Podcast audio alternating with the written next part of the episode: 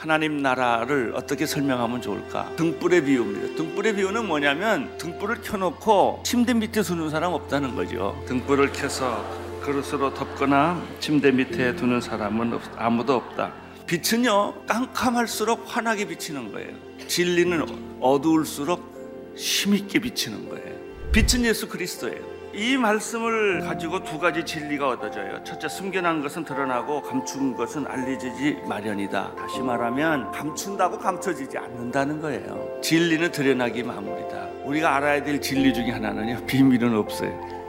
근데 사람들은 다 비밀을 가지고 살아요. 그리고 그것이 드러나지 않기를 원해요. 비밀일수록 꽁꽁 가두어 놔요. 그게 상처라는 거예요. 여러분 인생에 감추는 것이 없게 되기를 바랍니다. 어떤 사람은요, 이것은 괜찮은데 저건 안 되는 사람이 있어요. 아무도 못 건들게 하는 거예요. 아니에요. 하나님은 그걸 건들기를 원하세요. 그것이 당신의 인생의 장애물이기 때문에. 그것을 뚫고 나가야만 여러분이 생각하는 수치를 뚫고 나가야만 자유함이 생기기 때문에 이 진리를 주는 거예요. 두 번째 진리는 무엇입니까? 그러므로 너희는 내 말을 조심해서 들어라. 가진 사람은 더 받고 가지지 못한 사람은 가진 줄로 생각하는 것조차 빼앗길 것이다. 우리가 일반적으로 평등이라는 것은 있는 사람 거 뺏어 가지고 가난한 사람이 주는 거예요. 그러나 성경은 이런 원리하고 달라요. 있는 사람은 더 있을 것이요. 이게 무슨 얘기냐면 믿음 있는 사람은 더 믿음이 있을 거예요. 이것을 물질로 생각하지 마세요. 믿음으로 보세요. 성령 충만한 사람은 더욱 성령 충만해질 거예요. 내가 나한테 가까이 오면 내가 너한테 가까이 간다는 거예요. 이게 영적 법칙이에요. 자, 여기서 우리가 배워야 할 것은 무엇입니까? 내 안에 웅, 웅어리진 부분을 다 오픈하도록 상처를 치유하라는 거 하나 있고요. 또 하나는 뭐예요? 적극적으로 믿음을 가지려고 애를 써라 이거예요. 당신 지금 믿음 없다. 당신 지금 하나님 앞에 가까이 가 있지 않다. 그러나 걱정하지 말고 이 원칙을 지켜라. 너는 내게로 가까이 오라. 그러면 내가 너에게 가까이 가리라. 있는 자는 더 줄 것이고 원하는 사람은 더 베풀어 줄 것이고 기적이 더 나타날 것이고 능력이 더 나타날 것이고 사랑이 더 깊어질 것이고 할렐루야.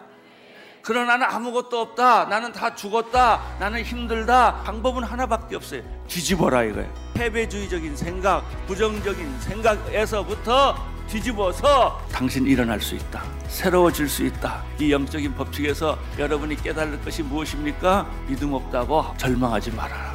너는 내게로 다가와라. 찬송 불러라. 기도해라. 전도해라. 여러분 이 사실을 오늘 받아들이십시오. 그리고 여러분의 마음의 태도를 바꾸십시오.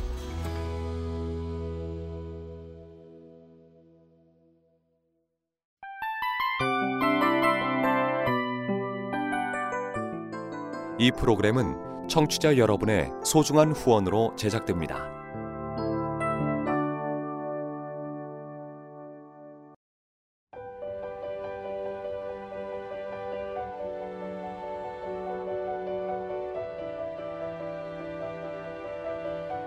세상에는 수많은 교회들이 있지만 더 깊이 있는 말씀 강해를 찾기 위해 크기로만 교회를 선정하지 않습니다. 보다 좋은 영적 콘텐츠를 더 많이 나누기 위해 방송비를 받지 않습니다. 1년 365일 복음만 전하고 싶어서 우리는 광고를 하지 않습니다. 온누리의 복음을 땅끝까지 CGN TV와 함께 땅끝 성교사가 되주세요